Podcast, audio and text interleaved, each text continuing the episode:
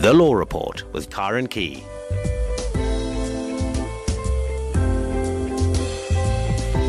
And a very good evening to you from tonight's Law Report program. I'm joined this evening by Michael Bagraim, practicing managing partner at Bagraim's Attorneys Labour Law Specialists, practicing here in Cape Town.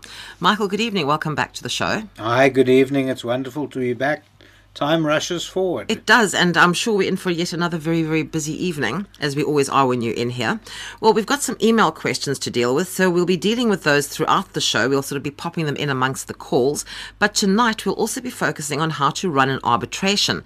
And once again, Michael has very kindly supplied a template for those of you wanting to find out more. But in the meantime, you can call us on 0892 10 2010. 0892 10 2010. Just leave your name and contact details with my producer, and we'll call you back once we're done talking about arbitration. The National Council of Provinces, in partnership with the South African Local Government Association, will host a conference on local government from the 6th to the 8th of August under the theme Developmental Local Government in a Capable State, celebrating achievements and exploring opportunities. Topics to be discussed include local government fiscal framework, good governance, accountability, and sound financial management. The event will be attended by MPs, SALGA leadership, ministers, the Auditor General, and other stakeholders. This initiative is aimed at facilitating dialogue to advance developmental local government. Watch it live on Parliament's DSTV channel 408 and live streaming on Parliament's website www.parliament.gov.za. This message is brought to you by the Parliament of South Africa. The Law Report with Karen Key.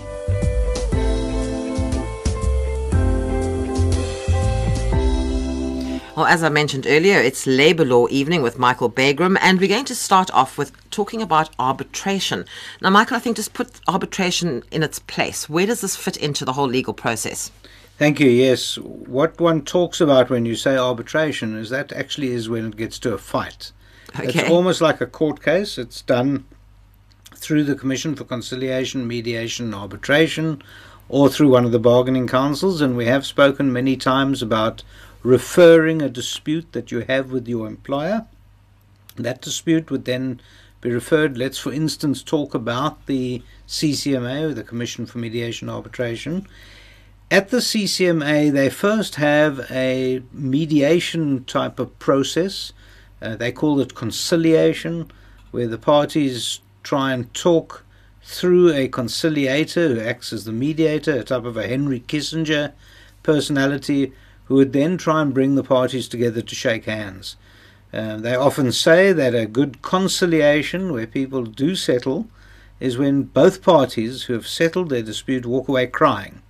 uh, and you wouldn't have someone smiling or laughing like you just had, because that means the other side is, is really bitter. So you would have two parties who are suitably unhappy, then you've got a good settlement. But, as we've spoken before on this program, sometimes these things don't settle. Sometimes people can't find a resolution to their dispute. Once they can't find a resolution to the dispute, you want to institutionalize the fight. You don't want them to go outside and, and beat each other up, obviously not. You also don't want people to, in some way, have, have a grudge for the rest of their lives and hate that person. You want to institutionalize the dispute. You want to put it with a set of rules and you want to make sure that at the end of the day, the person who has been wronged, be it the employee or the employer, would then be able to have their say and get a resolution in terms of a result. The arbitrator will make a ruling which is final and binding. Often people say, Well, I've got witnesses, I'll bring them when I need them. This is the time when you actually need them because this is a final it's the end of the road, as it were. It's the final dispute between the employer and the employee. Yes, there is a process after the arbitration where the unhappy person or company can then take that on review to the Labour Court, and we can discuss that in another program because it's a bit more complicated and it's an it's another process altogether. Can you take legal legal representation with you to an arbitration? You can, you can in some of the some cases you can obviously, if there's a legal point that can be argued, um, they, you'll hear attorneys call it a point in limine, a first blusher point. If you're challenging the jurisdiction, or if you're having you raising some sort of legal issue, uh, you can bring an attorney in with you. Or if the dispute, for instance, is if you've been dismissed for operational requirements, and that gets referred to an arbitration. The only time you can't bring a lawyer to an arbitration, it must be a registered attorney or advocate. It can't be a labour consultant. It, it could be a trade union or an employer's representative from a registered employers association. But the only time you can't take a lawyer in with you into disputes of this nature if you've been dismissed for a disciplinary reason or a capacity reason. Um, so if you have been dismissed for being naughty at work or doing something wrong, then you're in fact not entitled to a lawyer. I, as a lawyer within my own legal firm, we always find a way somehow into the CCMA. Um, whenever I want to go and represent someone, I do go and represent them. And in fact, there's been a ruling in KwaZulu Natal to say that the rules of the CCMA, which, have, which lead to the um, outlawing of attorneys in certain types of cases, they're saying that law is, law is not constitutional. So already there's been a dispute about whether you can keep attorneys out of these. Um, they seem attorneys and lawyers tend to pop up in the most odd places, and they certainly do pop up at the CCMA. I go there on a regular basis. I in fact spent the morning there this morning, um, much to lots of fun, and uh, it was a great dispute. But we need to have a look, and that's why I provided with a template. If anyone is wanting it, you will give them an email address. Need to have a look at to how you could represent yourself, either the employer, how can the employer represent him or herself, or the employee could represent him or him or herself. And and the way to do it is to take it seriously. This is not a joke. It's a final and binding ruling that comes out of it. You can't say, well, I could organize someone who can come and give evidence about X, Y, and Z. This is the time when you have to organize it. And what happens beforehand, there is a lot of work that goes into it beforehand. I know that we as attorneys spend weeks beforehand making sure that we've got all our ducks in a row.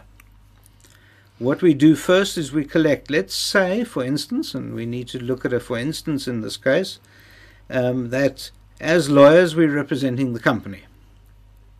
And what we do is we first ask the company for all its paperwork, everything surrounding that particular case. Let's say that the company decided to dismiss Joe Soap, who had stolen some petty cash.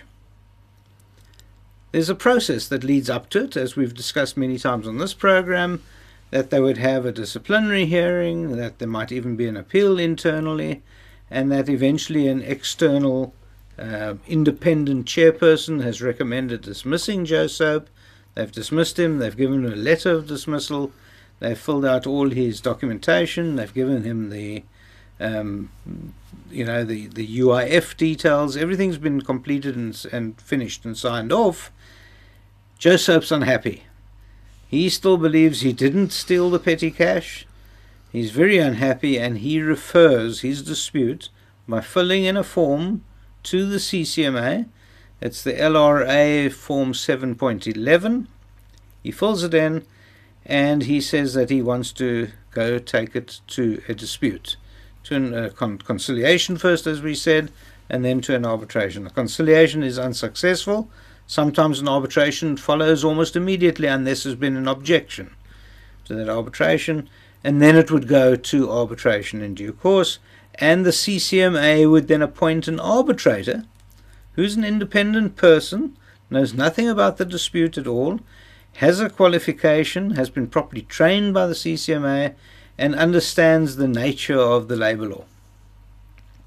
So we say a Mr. Arbitrator or Mrs. Arbitrator um, would then say to the parties, and they try again, is there any possibility of us settling the matter?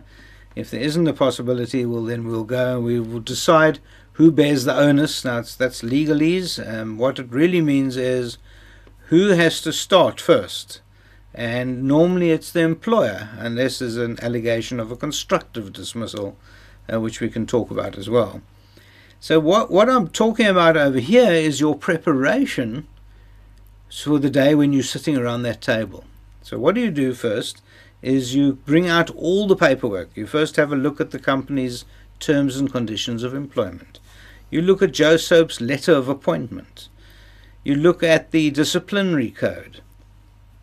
Then what you do is you look at the letter inviting Joe Soap to the disciplinary hearing. Now, I'm assuming that Joe Soap would have all of this documentation as well. So this probably- actually goes for both sides. Yes, correct. It, he would probably have it, but I'm looking at through the eyes because sometimes Joe Soap might not want to um, hand in the terms and conditions of employment because it might say something that he doesn't want anyone to read. Okay. He doesn't have to do it, but as a company, your obligation is to now produce the bundle of documents. The attorney's called about bundles is it's a pile of documents that what I've just read out to you. In other words, um, and it would be the the terms and conditions, the basic conditions of that thing, of that employment, the letter of appointment, the disciplinary code, all those letters that that that you have part of a person's file where they work. And I know that as an attorney, I often ask my clients, "Can I have that employee's file, please?" And in that file, I expect to see all these documents. Um, then, then what they do is you put together the documents which are particular to that disciplinary hearing.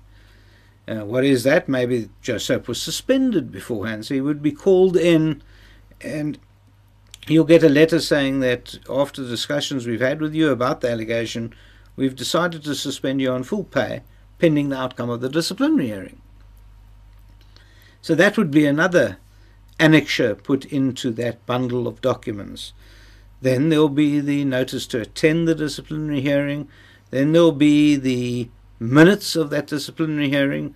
Then there'll be an outcome where the arbitrator, or not the arbitrator, the disciplinary chairperson, would then make a recommendation after hearing the evidence in mitigation and aggravation. And then that recommendation would be coupled with a letter from the company saying we accept the recommendation of the disciplinary chairperson and you are hereby dismissed. So you can imagine this is going to be quite a bundle of documents. It doesn't help to start in the arbitration itself fiddling around looking for the minutes of the disciplinary hearing, for instance. I, I had that this morning um, where um, a trade union were fiddling around in their in their bags looking for this and looking for that. You don't do that. I go in organized. I go in, I have this bundle of documents, I call it the if it's for the respondent, the company, I call it the respondent's bundle. I then number it on the top right hand side corner and I number it one to seventy two. So that when I ask an arbitrator and I make four copies of this bundle, and why do I make four copies? One for myself, obviously. I make one for my client, who's going to sit next to me. I make one for the witness. I make one for the other side, and I make one for the arbitrator. So I make four copies. The original I'm holding, and then the four copies I distribute. And then I put my witness in the witness box, and I say, turn to page 72. And then everyone's on the same hymn sheet. We can all sing from the same hymn sheet.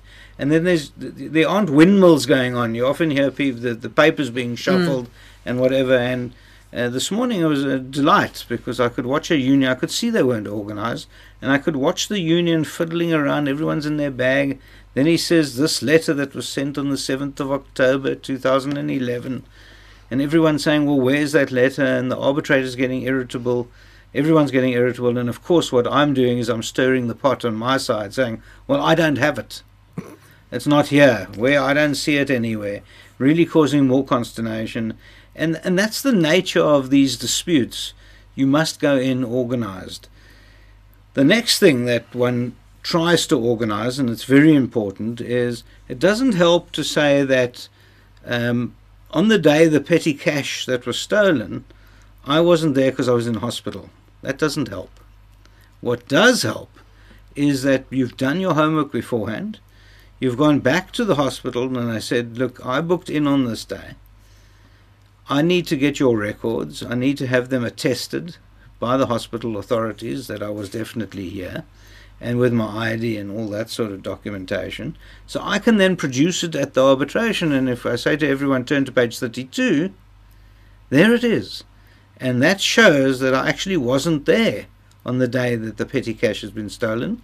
And so therefore I can prove that I wasn't the one that stole it. Now, this document that we're making available, that you very kindly are making available to the listeners, it's basically a point by point. There's 17 points on here.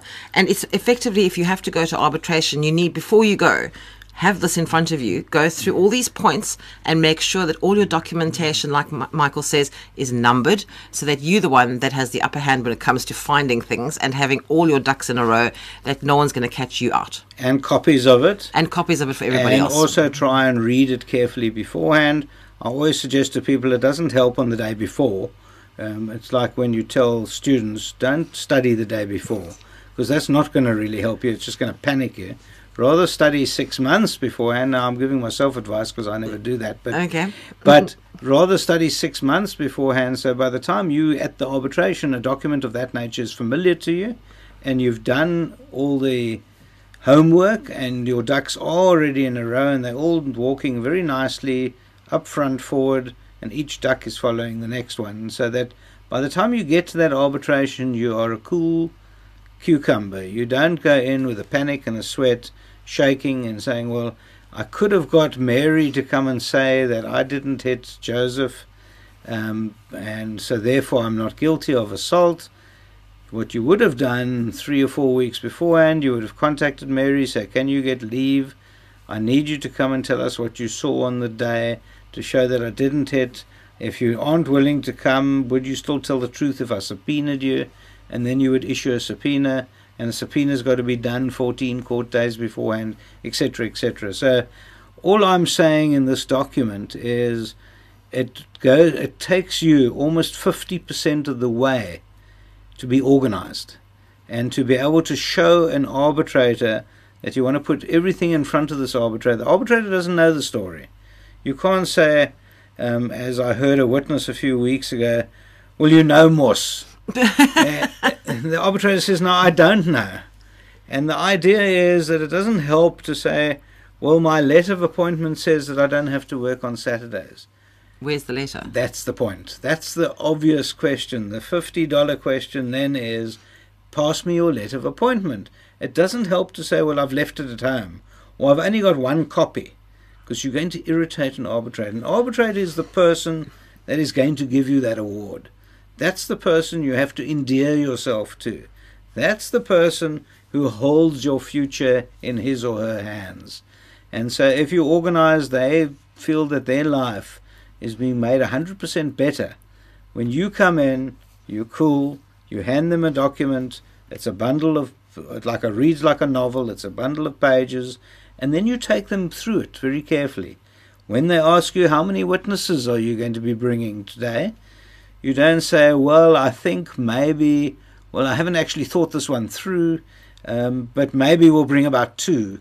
Oh, no, no, no, sorry, I also want to maybe think about, and I'll phone him and see if he's available. And an arbitrator is going to go off the wall. They're going to say, but haven't you thought about this beforehand? You coming here, you're not paying anything to be here.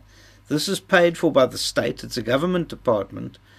You want me to rule in your favor, but now you're telling me you're not sure how many witnesses. And I hear this daily from trade unions that go to the CCMA daily, come and say, well, we were going to bring Cheryl, but we couldn't phone her, and we tried on her cell phone this morning, and she wasn't answering the phone. We're not sure if she went to work. The arbitrator said, Well, have you spoken to her before? No, we haven't, but on the way here, he mentioned that Cheryl would be a great witness. You know that that would really drive me insane. As an employer's representative sitting on the opposite side of the table, He's smiling? I'm not only smiling, I'm whispering to my clients, the employers, saying, This is fantastic. This is absolutely fantastic. We can now deny it. We don't have to agree.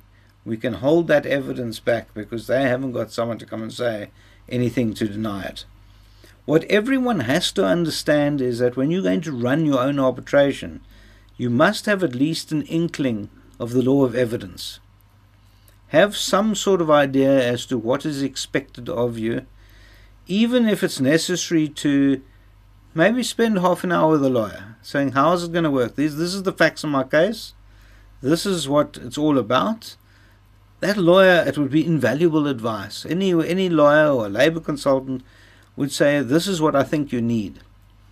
It's an advice on how to prepare for this arbitration. So, what we've done is we put together this small document, at least giving people an inkling of what they should be doing beforehand. It doesn't help in any way to go in there with a bad attitude and to say unprepared. yeah i'm prepared and i'm also i'm going to shout a lot and get better than them like in a street fight that doesn't work at all So, if you're wanting a copy of this arbitration document that Michael's very kindly allowed you to have a copy of, you can email me at law at safm.co.za or you can po- I'll you can post a message on Facebook, which is law on SA or law at no law on safm.co. I get confused between the law on and the law at. It's the law on SAFM on the Facebook and law at safm.co.za on the email. Right, now that I've totally unconfused myself, just to remind you, you tune to SAFM, South Africa's news and information leader.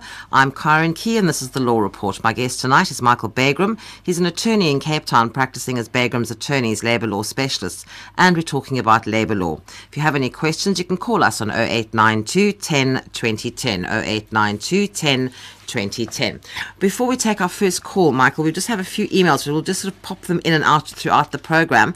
Um, the first one was from somebody who was there was a problem with his annual increase. He apparently is the person that actually makes out the, the remuneration payments for the management's authorization, and he's seen on those remuneration payments that all he says all the staff are getting an increase an annual increase, but he is not getting anything. He's applied for this cost of living adjustment and he's getting nothing. And and in fact the, the management are telling him that no office staff were receiving increases and yet he's seeing the increases on the remuneration payments. If he's actually making out the payments, it was a bit of a stupid thing for the management to say to him. Um, and he's he's a little bit confused about whether or not this is actually an unfair labour practice. It can be. We need to go backwards a little bit and to understand that an increase, an annual increase, unless it's specifically outlined in your contract of employment saying you will get an annual increase by X percent, an annual increase itself is not a right. It's it's a um, it's a wish, it's a want, but it's certainly not a right. So you can, in fact, even go out on strike for an increase, and that's how we see most of the strikes in South Africa today. But we certainly don't believe that in any way that's a right. In certain circumstances, and he might have outlined one of them, there might be a right. The, the most important one is where it says you will get a 10% increase every year. But His his complaint is everybody else seems to be getting them Yeah, except now, him. now I'm going to I'm going to go to that second part because if it says in your contract you will get X amount every year and you don't get it, then that's wrong. That's an unfair labor practice.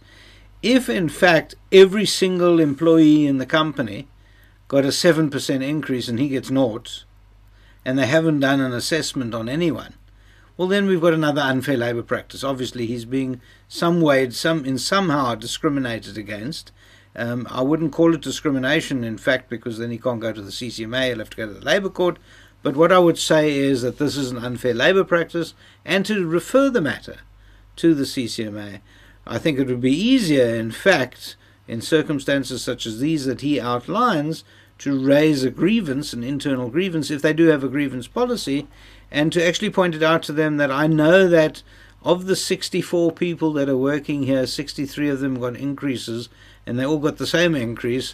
And I know the 64th person didn't get an increase and happens to be me. Well, hello, I'm here, I'm working here, no one's told me I'm doing any bad work.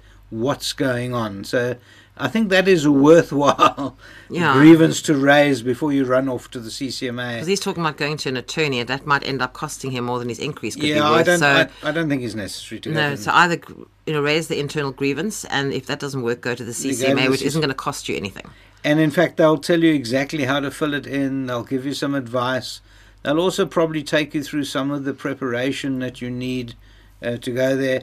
I know that what we do with our clients at our law firm, um, we bring them in. Um, if they're employees, for instance, we bring them in and we take them through mediation training. because they're going to be standing alone there at the CCMA. No one can hold your hand at mediation, uh, and no one's going to hold his this fellow's hand at the mediation. He needs to be able to be trained how to mediate, how to conduct yourself at a conciliation. It doesn't help to scream. It certainly doesn't help to make the most horrific accusations. And especially in a case of this nature where you're talking about an annual increase, he probably doesn't want to lose his job. No. So you don't want to go there and say that your employer is a filthy, rotten employer.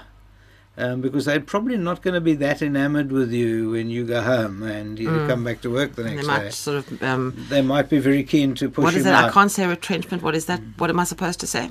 A constructive dismissal. no, no. No. Is uh, that something for uh, operational? what dis- is that? Dismissal for operational requirements. that thing, which Yes. basically is being retrenched. being retrenched. yeah, retrenched. it's much easier to say being retrenched. So, and to sum up for him, the bottom line is he should raise that internal grievance if his outline to us is correct. Okay, right. The next one is says the listener says I was employed as a general worker and I, and was then nominated as the health and safety representative.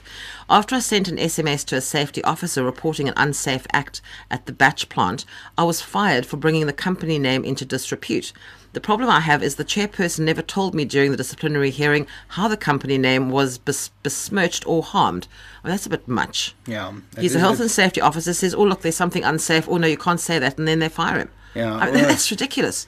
I think I think what might have happened here, and I'm trying to read between the lines, he might have at least come forward and reported to the company first and said, "Listen, you're doing something wrong. I'm the health and safety officer. You're doing something wrong, um, and maybe you must correct it." Well, he's the If- health if- and safety rep, and he reported it to the safety officer. But the safety officer might be an external person because that they say you're bringing the company's name into Disrepute. disrepute. But he It- says they never told him how, how that how that was. Well, yeah, I mean, I, one can imagine if um, I, I, a wonderful case we had a few years ago, and I'll explain to you what, what happened. It's a very simple set of facts.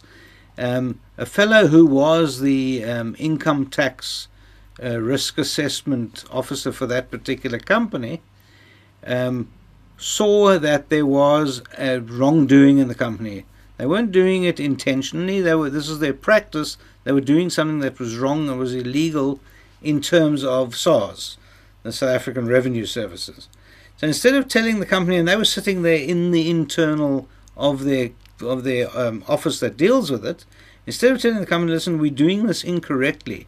We should be doing X, Y, and Z. They went to SARS to report that the company was doing it incorrectly and claimed a, a, reward for reporting on the company. The company then dismissed that employee by saying, You were specifically placed there to make sure that we did things correctly. When you noticed it the first time, don't you think it would have been wise if you came to us first to correct it and to report it to SARS? Once it's been corrected and to show that we're very sorry, we've been doing this for two months, it shouldn't have been done this way, we'll pay our fine and let's get on with it. But no, he doesn't. He keeps quiet for six months, reports it, gets a nice big reward, and gets them into major trouble, and they pay millions of rands in, in damages. And in fact, the court then decided that that dismissal was fair. Well, is there, you think this could possibly be the same thing it here? looks like he's gone externally immediately without actually so the safety officer wasn't part of the company then? Correct. Is that what you're thinking? So now he's been fired. Is Can they do that? Well, I don't think I don't think that's fair.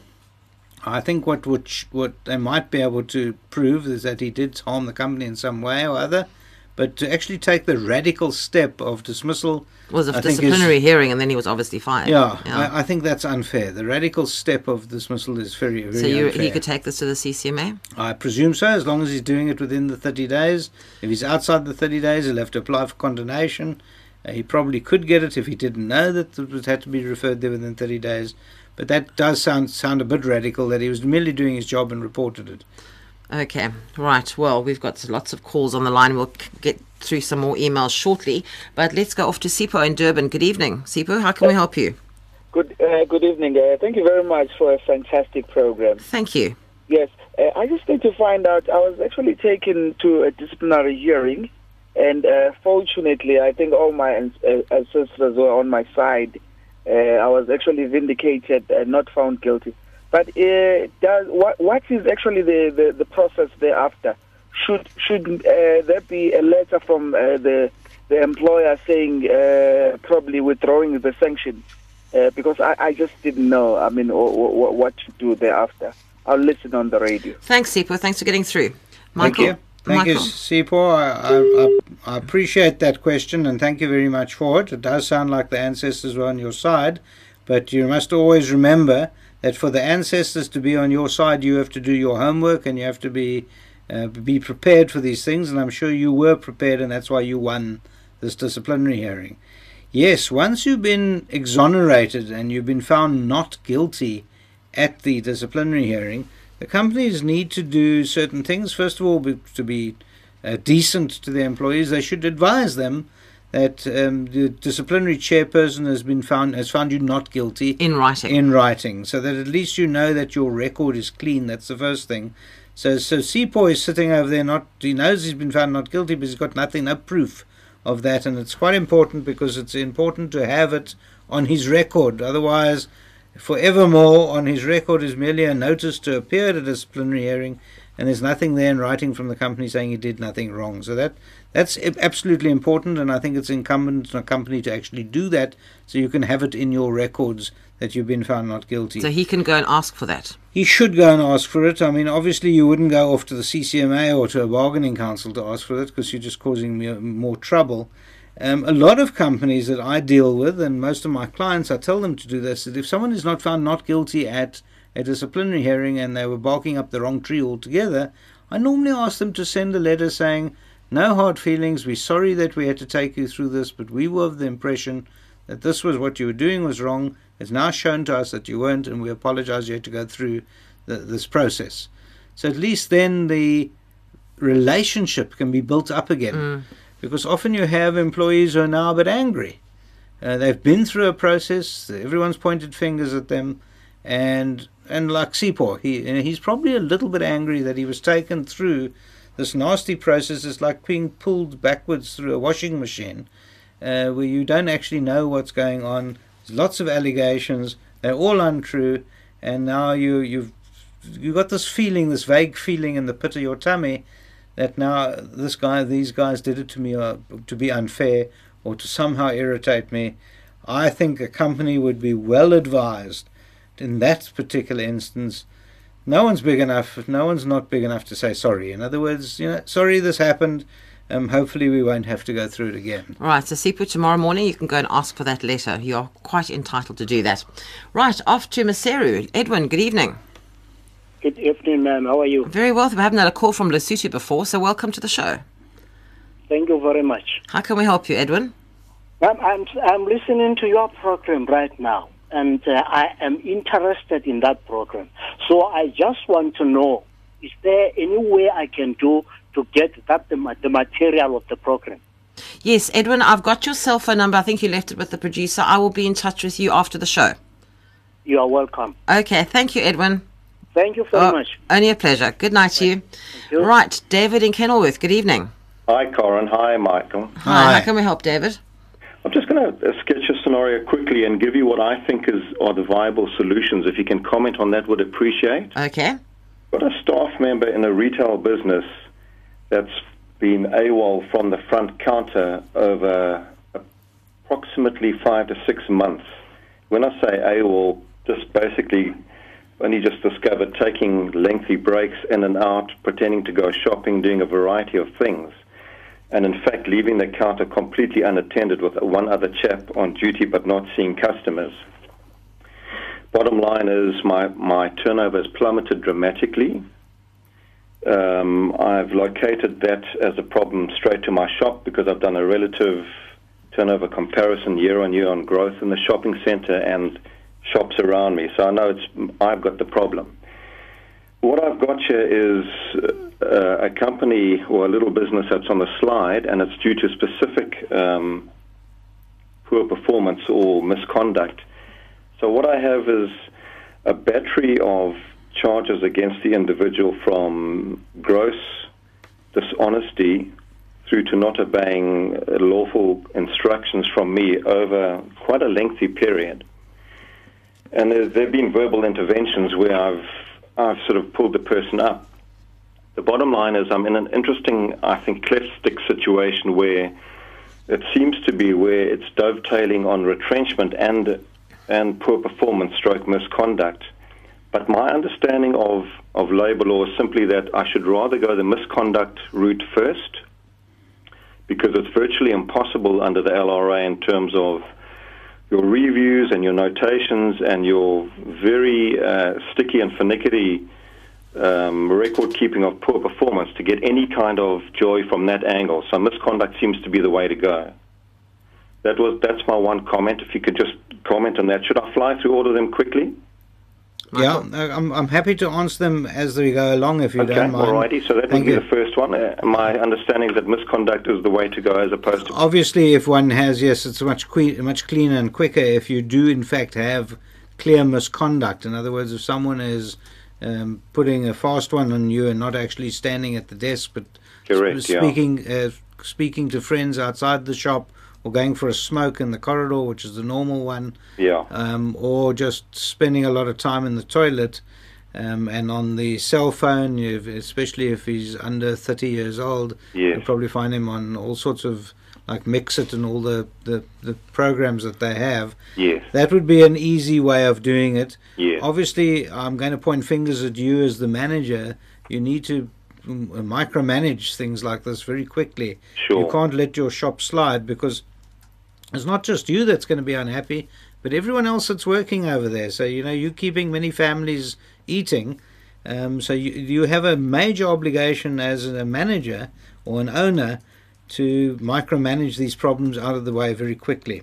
Yeah, and, and sure, Mike, I hear you. I've just been made aware of this literally 72 hours ago. Okay, well then I think grab it with both hands Yeah. and throttle it. it it's got to it's got to come to an end. And uh, yes, Oh. it sounds like uh, um, disciplinary hearing would probably give you the results Yes. and very quick results because if you're going to start handling um, performance, Yes. performance is uh, an issue that can take you three months. Sure. Um, and you know, to performance manage someone, you need to be a big department store. Sure. And yes, you're quite right. You hit the nail on the head.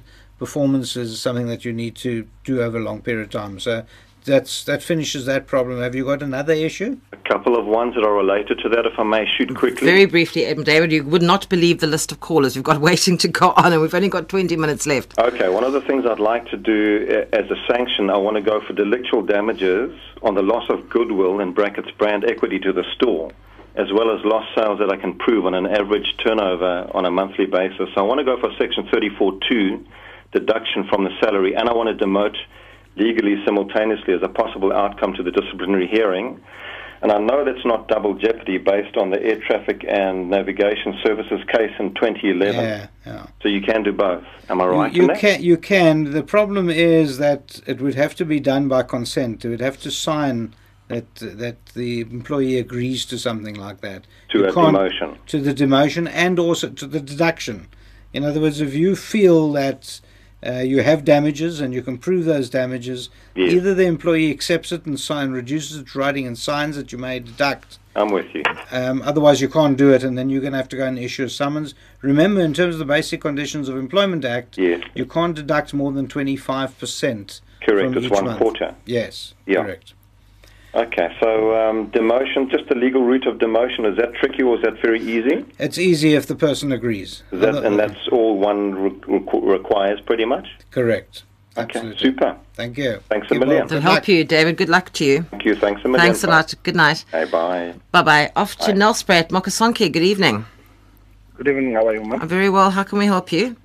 No, it's fine, man. I, I would just like to talk to the specialist, the labor specialist. He's right here. You can talk to him. Hi. Yes. Uh, I want to check, man. I'm, I'm actually working as a full-time shop steward in a company. Okay. And what is happening, there seems to be a tendency that when we take the case to CCMA, and it happens that as employees who win the case, then the company opts to take most of those cases on review. yeah. which then becomes a problem because we believe that that third party is the one who's going to decide the fairness between the employer and the employee. But should it happen that the employee wins, then the company take all the case on review. how best can I then engage the company in order to make them understand that this doesn't help the employer-employee relationship in terms of taking the case on review. Yeah. As you know, that if the case is taken on review, the employee will suffer because it's going to stay for almost a year or two years Yeah. before the case can even sit. Okay, let me let me tell you there is some light at the end of the tunnel, and I understand what you're doing. Look, even I do that as a lawyer, acting on behalf of some of the companies. They come to me, they've lost an arbitration, they didn't come to me in the in the first place, and therefore they didn't run their case properly. They've lost it, and they say, please take this on review because we can buy another 18 months or two years that it takes to get a review done. I think what you need to do, and you sound like a very sensible shop steward, and a shop steward that's had some training from the union, so well done to your union for that because you understand what's going on. But I think what you should do is engage the union to call the company to sit round the table to try and negotiate. Uh, maybe they can have uh, um, arbitrations that are final and binding instead of having disciplinary hearings, so it's all done in one in one particular instance and yet you won't go on reviews. So you need to get some education into the management's head. Um, and that's probably the only answer. But there is another light at that end of the tunnel, and it's not an, on, an oncoming train. That light is the changes to the labour law that we're going to see possibly in about March 2014. So it's not that long off. But there, what's going to happen is companies are going to be forced to give a full year's salary as a deposit into hmm. the court if they want to take it on review. Now, that's going to be very, very difficult for companies, and they're going to be also told that the reviews must be heard within 30 days. So mm-hmm. it's going to put pressure on the court, but then it's not going to help them by saying, oh, we'll take it on review and it'll take us two years or whatever it is. That's going to be history soon. So the labour courts are going to come to your aid very soon, and it's around the corner. So I don't think you have a big problem on it. It obviously is a problem right now, but my suggestion is, as a shop steward, you go to the management of the union, call for a, a roundtable meeting with that company, and try and get this sorted out. Because if you can show a judge that this company takes everything on review, and you can show it in the next court case, the judge is going to show his or her displeasure. So I hope that helps you. Look out for that new law. Yeah, no, no, not, not thanks. Excellent. Thanks, Uh, Marcus. at least that was very good. Uh, I think I will try to engage the my principal Thank in order to engage the senior management of the company. Well done. Well done. this issue. Thank you. Thanks for getting through, Marcus Makasonke. Good luck to you. No, thanks, ma. Thanks a lot. Good night to you. Bye-bye. Bye bye now. Off to Carltonville. George, good evening. How are you, ma'am? Very well, George. How are you? Yes, I just want to say thank to the program producer, hi Mike there, and to you as well. Thank you. Thank you. Thank you. Yes, uh, my question is that uh, I'm working in mining industry around Carltonville. So most of the time when we are hired, we are hired in here, we are just uh, signing all the papers without being given the the the, the, the, the, the what do you call it the, The, the copies of the your contract uh, yeah, contract of employment. of employment, you haven't got copies of it. Yes, uh, they don't usually give us, uh, but the officials, uh, starting from the artisans, the miners, and the shift bosses, have been given that contract. Yeah, I just want to know if it's if, if, is the right way to deal with people because we, as the people from the different backgrounds with matric, we come here with matric, and it takes us time to be developed to get on that position. We, Yeah. we don't just being given that uh, contract of employment. Yeah. Thank, Thank you, very much. Thank I will you. Listen to the radio. Thank Yeah, you, thank George. you. Okay. Okay. Thank you. Thanks for getting through. Michael? Yes, George, that, that is a good question, and it often happens where companies very seldom give letters of appointment and contracts of employment to the more junior staff who come in and they give it to their artisans, but they don't give it to the others. If you're in the mining industry, you're probably a member of NUM or AMCU or one of the associated mem- member unions, and my suggestion is that you first take that up with the union because everyone is entitled to a contract of employment. Everyone's entitled to have their own contract and to be able to keep it and take it home. And that's your entitlement in terms of the law. You're entitled to it in writing. In terms of the Basic Conditions of Employment Act, you must have a contract of employment in writing that outlines a whole lot of uh, factors. I won't go through them now. We don't have the time. And you should have a copy of and that. and you will have a copy of that of that contract. And if you don't have it, then you're entitled to get it. You, if you haven't got a union, then go to the Department of Labour and say that none of the junior employees or the people who I work with have contracts. That that inspector will go and get you your copies of of your contracts. So you, you mustn't leave that lying around. Right, just quickly, we're running out of time, but we've still got more calls, and I just want to get through one or two more emails very quickly. Um, it was actually quite quite a sad story. I got one email from a father, and I got another one from the son about the same issue. And basically, I'll read the father's one because he says, My son was a contract worker for one of the companies who install solar panels on farms. In June of this year, this is now the father speaking, I sent the company an SMS in which I expressed my disagreement in the way that they treated the workers. The manager on the site called my son in and spoke with him about it. And afterwards, he told my son he's a safety risk and is no longer welcome on the site. He then suspended the son verbally. Now, the father wants to know why and can they suspend the son for that? Because according to him, the father, the, the son did nothing wrong. Can he be kept liable for what he's done, what the father's done? And prior to this incident, the son was never charged or appeared before disciplinary hearing for any misconduct or anything. So the father wrote a letter to the company, said, I don't like the way you're treating the workers. The son then gets called in and the son is suspended because he's a safety risk. Yeah. That doesn't sound right. No, it's absolutely incorrect. There are a whole lot of things that are incorrect. First of all, the father phones in, so they should tell the father that they're not talking to him because he's not an employee of theirs. Mm. They can't then go and punish the son because the father called in. I mean, that sounds ridiculous. It's uh, you know the, the sins of the fathers. There's Yeah, no. there's something rather biblical about this. And the other thing is, then you can't suspend people orally. You have to give them a letter saying they're suspended on full pay pending the outcome of a disciplinary hearing. You can't just suspend them in mid-air in any event. Over and above all that, just by expressing that you don't like what's happening, even if the son did that, I don't see he's done anything wrong anyway. The He's son merely- didn't do anything. we're living in a democratic country where we've got a certain amount of freedom. You can actually express that I'm a little bit unhappy about something. Um, I mean, this is starting to sound like Abu Dhabi, where they jail uh, lawyers Oh, who yes, complain about Professor things. Carabas et al. Yeah, okay. I mean, this is really ridiculous. Mm. So, my suggestion is that the father asks the son to go in and say, "Listen, it wasn't me that raised this issue. It was my father, after all. I've done nothing wrong. Can I come back to work?" If he doesn't, if he doesn't get that joy, then I think he must go off to the CCMA. Definitely a case. Yeah. Right, one other very brief one quickly. It says our department appointed people under the public service internship program. The intern now needs to take on family responsibility leave. The person writing this says, My reading of the uh, basic conditions of employment indicates that the intern qualifies to take family responsibility leave.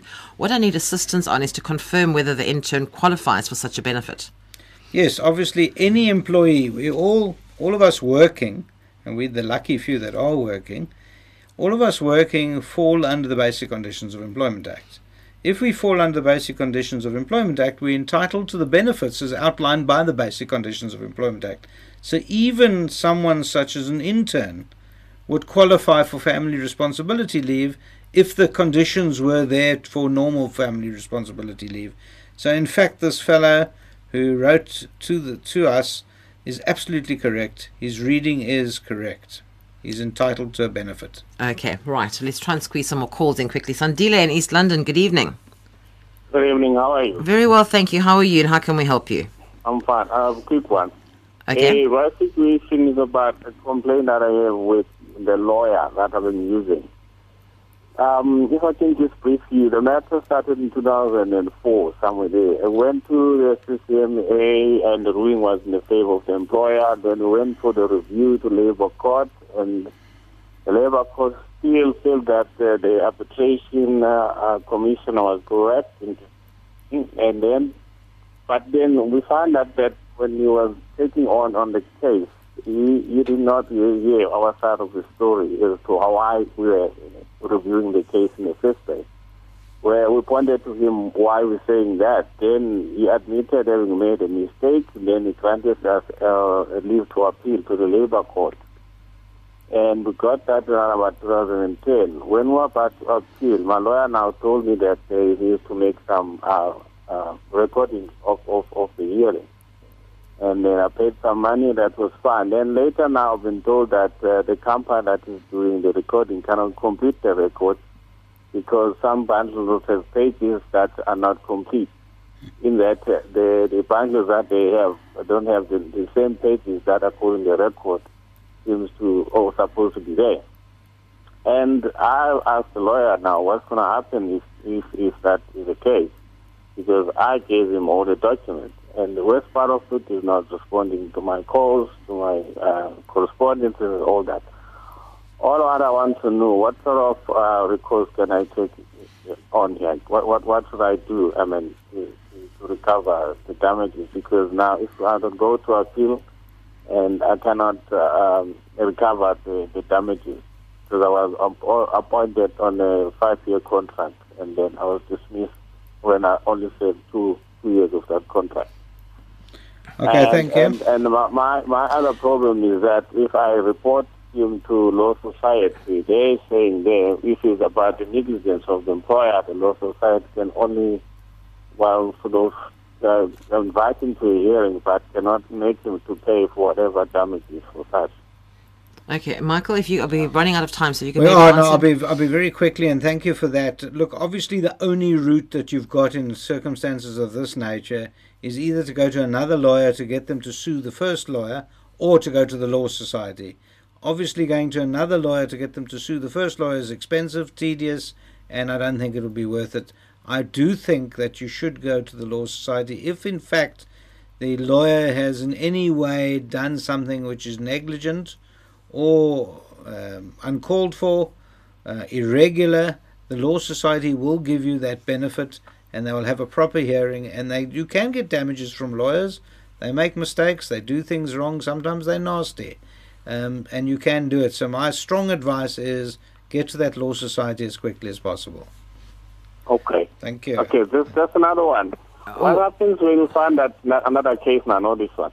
What happens when you find that the employee has been granted um, uh, condonation, and then you you then find out later that uh, with the new evidence that when they were submitting their facts for condonation, they lied under oath because the evidence they submitted there was incorrect. And what what what sort of um, uh, measures that we can take to, to, to have that that uh, uh, set aside? Okay, Yeah. Michael. Go Literally, for a review or Sandile, we, we've, got it. of We've got about forty-five seconds for Michael Okay. to answer you. So just li- Let, listen let to me this. explain. If someone has lied under oath and they've got condonation because of the lie, you will then go to the arbitration and you will raise it at the arbitration, and the arbitrator will then not believe other things they have to say. So, yes, it's good that you found that out and you can use it. It's a very valuable tool. So, thank you for that. Okay, thanks. Thank you. Okay, Sandile, thank you. And to Michael and Patrick, who are still holding on, I'm afraid we're not going to get to your calls, but thank you very much for calling through. And to all those other callers who couldn't get onto the show, we really need to make the show longer, you know, Michael. We just can't seem to get through everybody when you come in here. But my thanks once again this evening to Michael Bagraim. He's the practicing managing partner at Bagraim's Attorneys, labour law specialist here in Cape Town. And he's been my guest on tonight's edition of the Law Report program. Michael, thank you very much. Thank Once you. again. I really appreciate it. We had some wonderful questions tonight. Mm, we did, rather. Please keep them rolling in, everyone, because it makes our lives a lot more exciting. Yes, Thank and you. we look forward to hearing from them all again. You'll be back with us again on Monday, the 2nd of September. I can't believe we're so far into the year. But um, so if you want to hear Michael again, the Monday, the 2nd of September. And remember, if you'd like the template for the arbitration, you can drop me an email at law at safm.co.za or you can paste something on the Facebook page, Law on SAFM. Well, the Law Report is on the air on SAFM every Monday evening between 9 and 10. And if you'd like to contact me, you can do so via email. That's the law at safm.co.za. And you can also find me on Facebook on Law on SAFM. Well, in next week's program, being the second Monday of the month, we will once again be joined by attorney Nicolene Schoeman for our general law clinic. That's the law report next Monday, the 12th of August. And I'll be back with you again tomorrow evening just after nine with the disability report. So join me for that. But also remember, if you go onto the Facebook page, there's a list of documents, legal documents and things that are available to you. If you'd like any of those, they are all numbered. Just look at see what you'd like. Drop me a mail or post something on Facebook, and I will be more than happy to send you any of those documents that you'd like to have a look at.